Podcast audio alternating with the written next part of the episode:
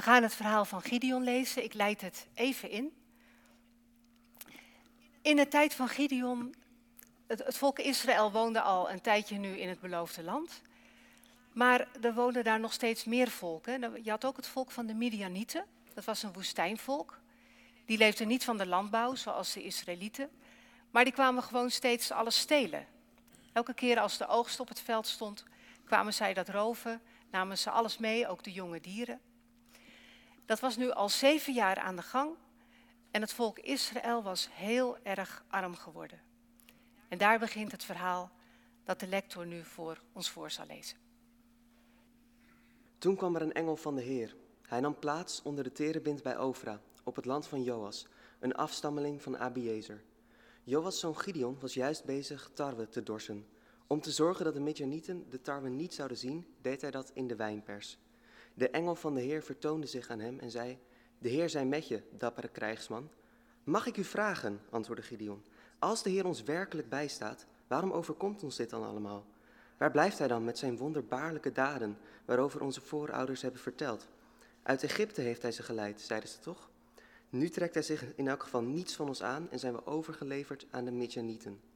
Toen wendde de Heer zich tot Gideon en zei: Toon je moed en bevrijd Israël. Dat is mijn opdracht. Mag ik u vragen, antwoordde Gideon, hoe zou ik Israël kunnen bevrijden? Mijn familie heeft in onze stam, Manasse, niets in te brengen en ikzelf ben de jongste van de familie. De Heer antwoordde: Dat kun je omdat ik je bijsta. Je zult de Midjanieten verslaan alsof je met niet meer dan één man te doen had. Gemeente van onze Heer, Jezus Christus.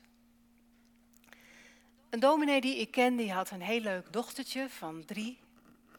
En in die kerk was het gewoonte dat aan het eind van de dienst de kinderen van de oppas ook weer even in de kerk werden gebracht. Dat ze ook de zegen konden meekrijgen.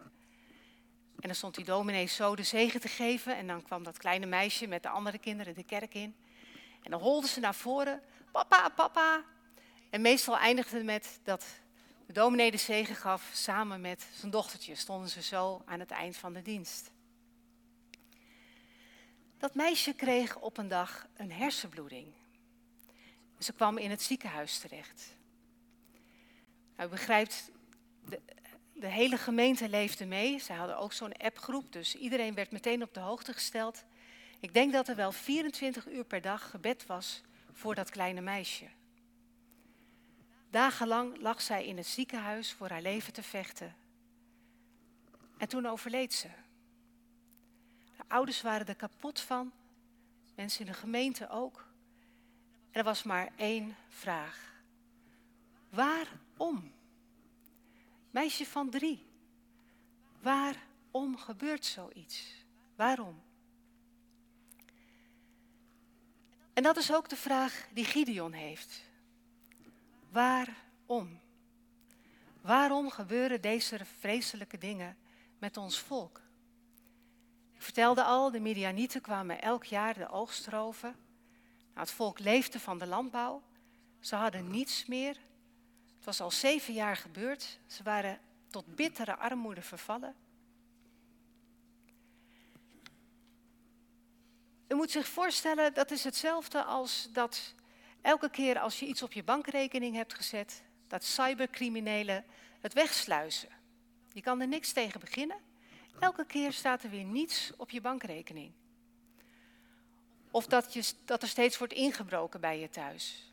En elke keer als je weer wat nieuws hebt neergezet, wordt er weer ingebroken, wordt het weer weggehaald. Nou, als zulke dingen gebeuren, dan ga je natuurlijk maatregelen nemen.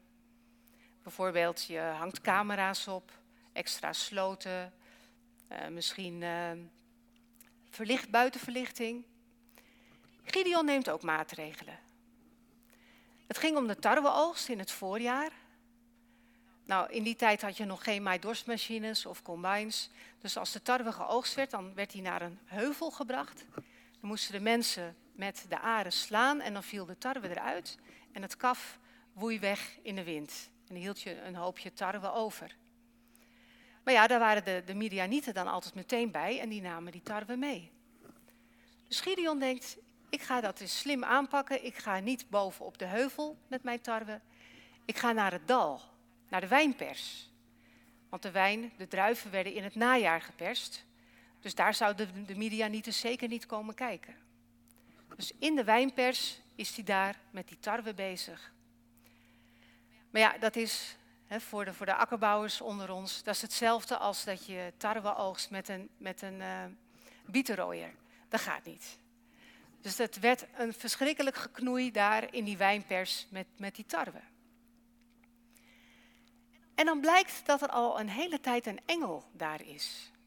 Ik vond dat wel mooi om te lezen, want ik dacht, ja, geldt ook voor ons natuurlijk. Er zijn altijd engelen om ons heen, maar we zien ze niet. En heel soms maakt zo'n engel zich bekend, en dat gebeurt hier ook bij Gideon. Die engel maakt zich bekend, Gideon ziet hem ineens. En de engel zegt tegen Gideon, de Heer zij met je, dappere krijgsman. Nou, dat is natuurlijk heel ironisch. Die Gideon is helemaal niet dapper. Die is zich aan het verstoppen voor de Midianieten in die wijnpers. En die engel zegt, de Heer zij met je. Dat was een gewone groet in het oude Israël. Net als goodbye een gewone groet is, maar weet iemand wat goodbye eigenlijk betekent? Het is een, een samentrekking. Weet iemand dat? Waar goodbye vandaan komt, wat het eigenlijk betekent? betekent eigenlijk God be with you. En dat is samengetrokken tot goodbye. Maar dat weet niemand meer natuurlijk. Als, als je goodbye zegt, dan denkt niemand van, oh wat fijn. Ze zeggen, God zij met je tegen mij. En ook in het oude Israël, de Heer zij met je, was een gewone groet geworden. Niemand stond erbij stil meer wat dat betekende. Maar Gideon neemt het letterlijk. En hij zegt tegen die engel, als de Heer dan met ons is, Waarom gebeuren dan deze vreselijke dingen? De waarom-vraag. Ja, ik moet eerlijk zeggen, hè, toen ik als pastoraal werker en nu als dominee, als je dan bij mensen thuis komt en ze stellen die waarom-vraag. Ik moet zeggen, na een paar maanden begon ik zelf ook die waarom-vraag aan de Heere God te stellen. Want je ziet zulke verschrikkelijke, verdrietige dingen gebeuren. En je denkt, wat heeft dat voor nut? Dus, dus ik ben zelf dat ook aan God gaan vragen. En juist in die tijd kwam ik dit verhaal tegen, het verhaal van Gideon, en las ik een antwoord van God. En het is geen daarom antwoord, maar het is wel een antwoord waar ik iets mee kon en ik hoop u ook. Want de Heer neemt het woord, niet alleen maar de engel, God zelf spreekt tegen Gideon en zeg tegen Gideon: Toon je moed en bevrijd Israël. Dat is mijn opdracht. Als je dat vertaalt, dan, zegt, dan legt God dus de bal terug bij Gideon. Hij zegt tegen Gideon: Doe er dan wat aan. Toon je moed en bevrijd Israël. Dat is mijn opdracht. Vraag niet aan mij waarom, waarom gebeurt dit allemaal. Ga er wat aan doen.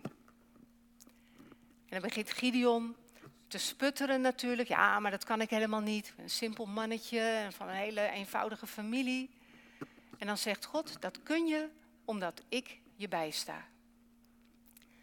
Dus als wij dat zouden vragen aan God, waarom, waarom gebeurt dit allemaal? Dan zegt God, doe er wat aan. Ik help je. Bijvoorbeeld met al die overstromingen, met de klimaatveranderingen. waarom, waarom? Doe er wat aan. Ik help je. De corona. We hebben natuurlijk heel veel vragen. Waarom, waarom is die hele coronapandemie? Doe er wat aan, zegt God.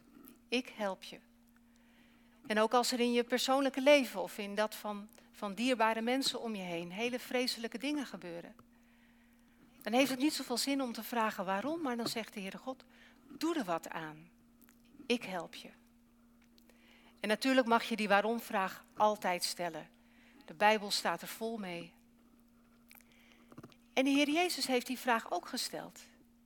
Toen de Heer Jezus aan het kruis hing, nam hij ook de woorden van Psalm 22 in de mond en zei hij, mijn God, mijn God, waarom heeft u mij verlaten? En nu weten we natuurlijk waarom. Nu weten we waarom de Heer Jezus aan het kruis hing. Nu weten we dat Hij zijn leven voor ons gaf. Dat alles wat we ooit verkeerd hebben gedaan, dat Hij dat voor ons betaald heeft. En dat we dankzij Hem heel dicht bij God kunnen leven. Maar dat weet je achteraf. Als, mens, als je bij mensen komt die iets heel vreselijks hebben meegemaakt en ze zeggen waarom, dan moet je nooit met theologische antwoorden komen. Dan moet je nooit zeggen van, oh ik weet wel waarom, God heeft er een bedoeling mee. Daar heb je niks aan. Als je heel verdrietig bent, als er hele afschuwelijke dingen in je leven gebeuren. En als iemand dan ook nog tegen je zegt, ja maar God heeft er een bedoeling mee hoor. Ik heb het zelf ook meegemaakt. Dat, dat er hele nare dingen waren en dat mensen daarmee kwamen. En dan dacht ik echt van, waai op, wat heb ik daaraan? En wat is dat dan voor God die zulke vreselijke dingen laat gebeuren? En achteraf, ja, als je, als je jaren later terugkijkt naar momenten in je leven, soms zie je dan inderdaad wel die bedoeling, maar soms ook helemaal niet. Als iemand vreselijke dingen meemaakt, als iemand die waarom vraag stelt, dan is het het beste om naast iemand te gaan staan en te zeggen, ik vind het ook zo verschrikkelijk voor je. En ik leef met je mee en, en ik bid voor je. En, en ik ben er voor je. Maar niet zeggen van, God heeft daar wel een bedoeling mee en, en later zul je het allemaal begrijpen. Want op dat moment kun je daar niets mee. Er kunnen, kunnen heel erge dingen in onze levens gebeuren. Maar we mogen weten dat God altijd bij ons is. Dat Hij een God van liefde is. Dat Hij het beste met ons voor heeft. Dat Hij ons wil helpen, overal doorheen. Dat Hij naast ons gaat. Dat we er nooit, nooit alleen voor staan. En we mogen het altijd vragen waarom. En misschien krijgen we ook wel een antwoord. Maar in ieder geval krijgen we dit antwoord. Doe er wat aan. Ik help je. Gideon is er wat aan gaan doen. Gideon is met een handjevol mensen gaan vechten tegen die Midianieten. En hij heeft ze verslagen. Maar dat kwam niet omdat dat kleine legertje van hem zo sterk was. Dat kwam omdat God hem hielp. Zo is het ook in ons leven. Er kunnen dingen zijn waar we tegen moeten vechten. En we hoeven dat niet alleen te doen. God is bij ons. God zegt, doe er wat aan. Ik help je. Hij is bij ons. Hij houdt van ons. Amen.